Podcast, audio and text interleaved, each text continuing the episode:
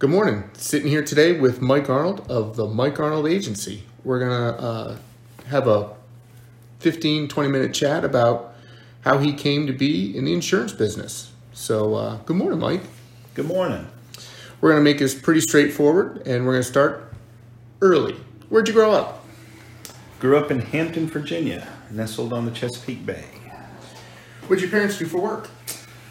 Uh, my dad spent just, yeah, his whole adult life in one form or fashion working for the government. He retired from the United States Air Force as a master sergeant and then went to work um, civil service for the Department of Defense, uh, specifically for the Navy. He was uh, in computers, and I can remember as a kid um, having Christmas wreaths made out of the uh, boy, younger folks aren't just gonna. I hope they can visualize this. The computer cards. It was actually a. They were about I don't know two inches by five inches, something like that, and all the code was on the cards. The old punch cards? The old punch cards. Yeah, we thought that was pretty neat. Um, and then you know at the end of his career, he was a, a systems analyst manager for uh, government civil service for the uh, for the Navy. Mom. Uh, mom did different jobs, but mostly was a homemaker. Um, she worked in a in a factory a little bit when they were um, trying to uh, forward themselves, and she's very proud of that. She had limited education as a child, and a very hard worker. any brothers or sisters? I have one older brother. He's six years older than me. What's he do?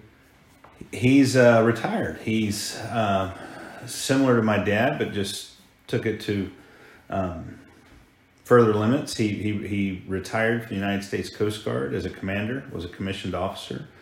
Uh, afterwards, he uh, didn't go to work for the government directly, but he, he, he worked for several uh, companies that did a lot of multimedia training and different things for um, the government and foreign governments also. Uh, very respected and highly regarded in this field.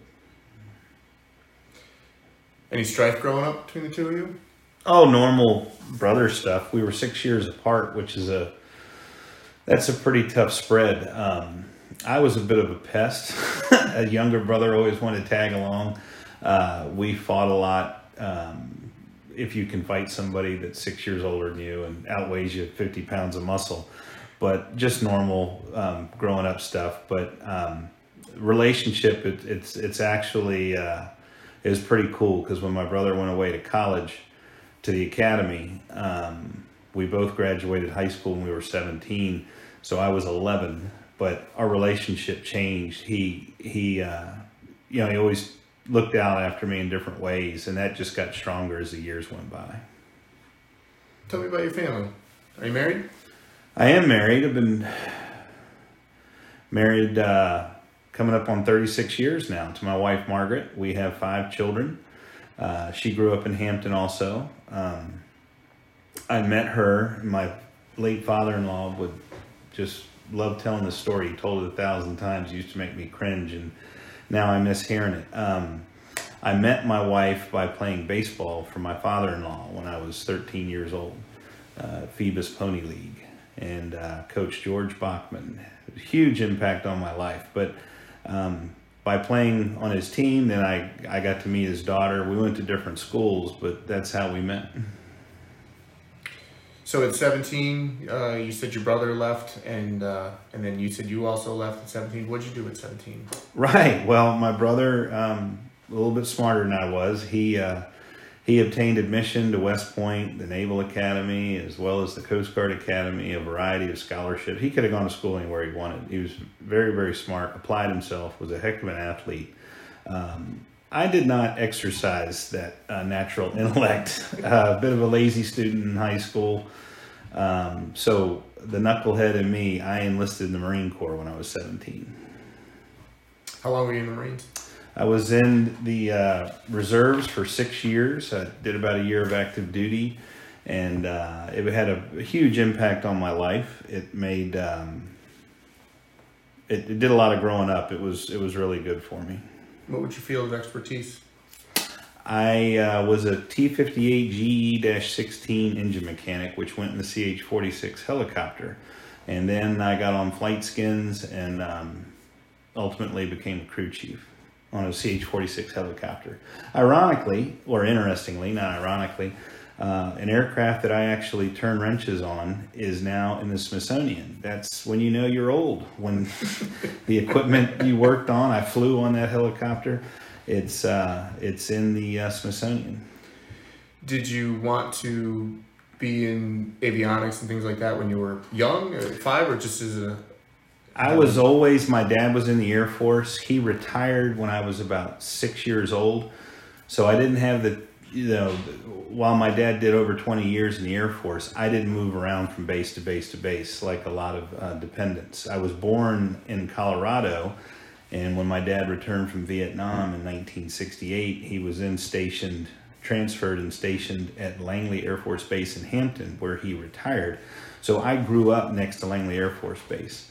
And, uh, you know, I used to just ride my bike out to Langley and just sit at the end of the runway um, and watch jets take off and land. So I was always interested in aviation in one form or fashion. Um, just everything, you know, how airplanes fly. And uh, so, yeah, I, I, was always interested in aviation. Still am. Um, someday I think, you know, if I get all my other stuff taken care of, I'd still like to get my private pilot's license.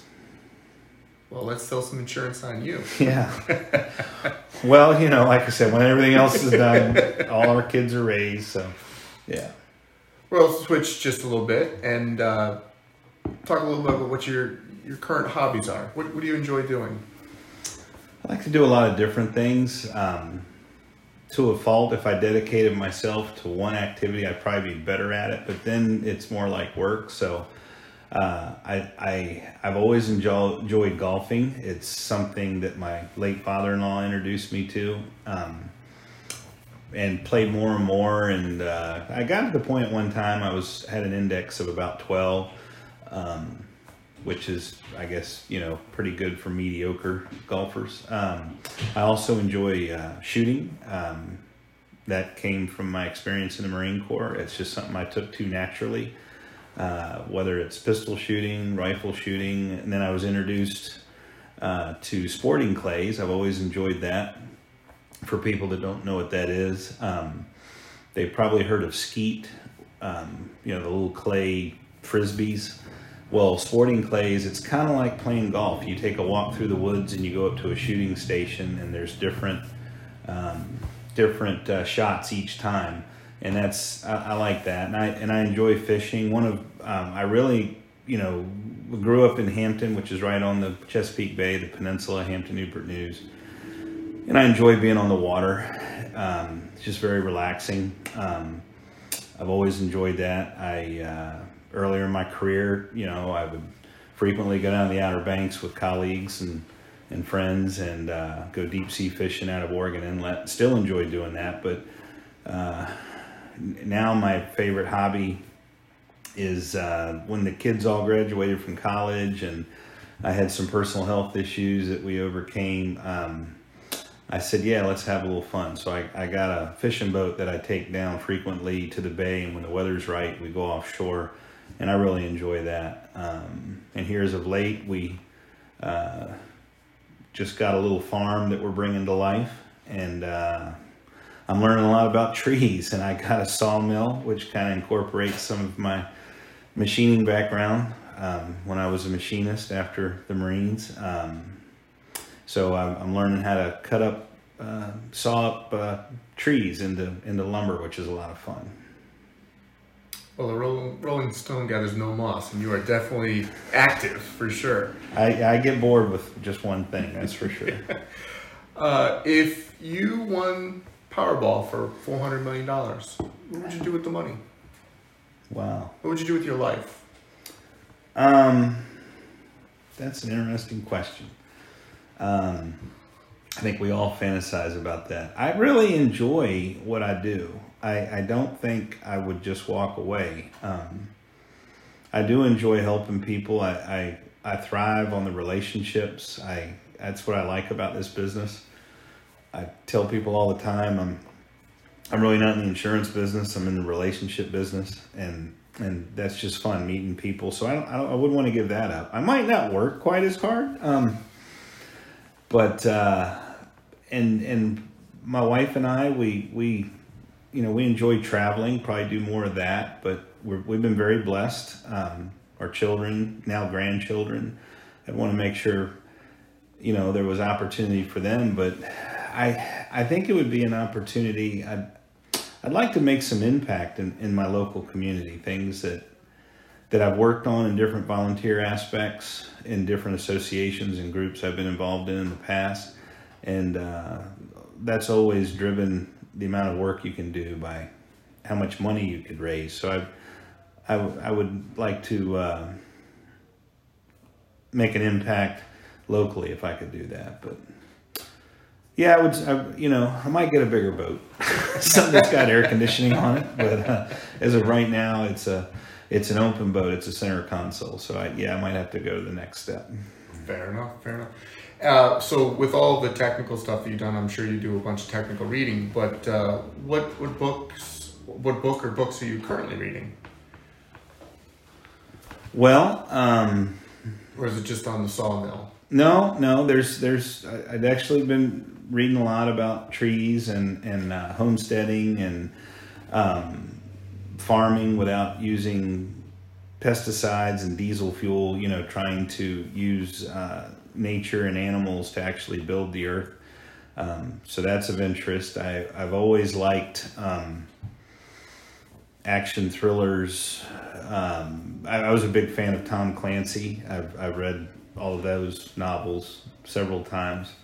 Um, interestingly, I was raised Catholic, um, and recently I, I, I, had some, like a lot of us in, in that were raised Catholic, you know, issues that had arisen in the church caused me great discomfort.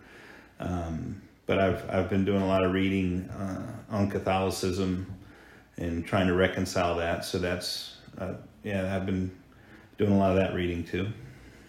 Speaking of Catholicism, we got one kind of fun question, and uh, it goes: If you could give the president one book, what would it be?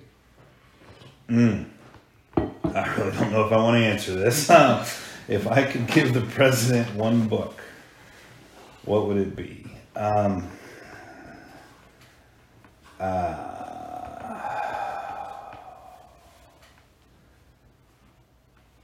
it would I, I don't have a book title at the at my fingertips, but it would have to do something with um, something my mentor told me that I think about on a daily basis, and that is uh, a book on relationships, and that relationships are built on trust. And if you don't have trust, you don't have a relationship, personal or professional. So it would be something in that vein. I don't think that's unique to our current president. I think that's pretty much anybody um, in the House or Senate that's been there more than uh, four or five years. I, I, I, think they lose touch with uh, the Americans out here that are trying to make their way. Well, I appreciate that. You actually you went into the, my next field of questions, which is about the business. So we're going to talk briefly about your mentor, but first I just want to ask, how, how did you get into business? How did you get into insurance? Is it what you wanted to do after being a machinist? Um, so I had a lot of technical stuff as a young man. I, I mentioned, you know, I was a, uh, jet mechanic. They're turbo shaft engines, but it's a jet engine and a helicopter. Um, and then I went through the apprentice school at Newport Shipbuilding as a machinist. You know, obviously that was very um, tight tolerances, learning how to do all those things. And then I uh, was upset with my paycheck and what I could provide for my family, so I started going to school at night, uh, chipping away at, at, getting my degree. And uh, it, it, was interesting because I, more and more I got into it, the less and less the technical stuff motivated me, and it was more about the interpersonal relationships. Um, and then when I was getting ready to graduate, it took me about 10 years going part time, but um, I, I wanted to be in business for myself. I had had the the corporate rug pulled out for me a couple of times, and I didn't like that. And I wanted to be responsible for my future. So I just started looking at different businesses. What could I go into with a with a family and young children? I, I didn't want to certainly uh, start a machine shop, even though I had the training to do it, that it was just so prohibitively expensive. Uh, you know, I'd have been signing up for a million dollars in debt right out of the gate.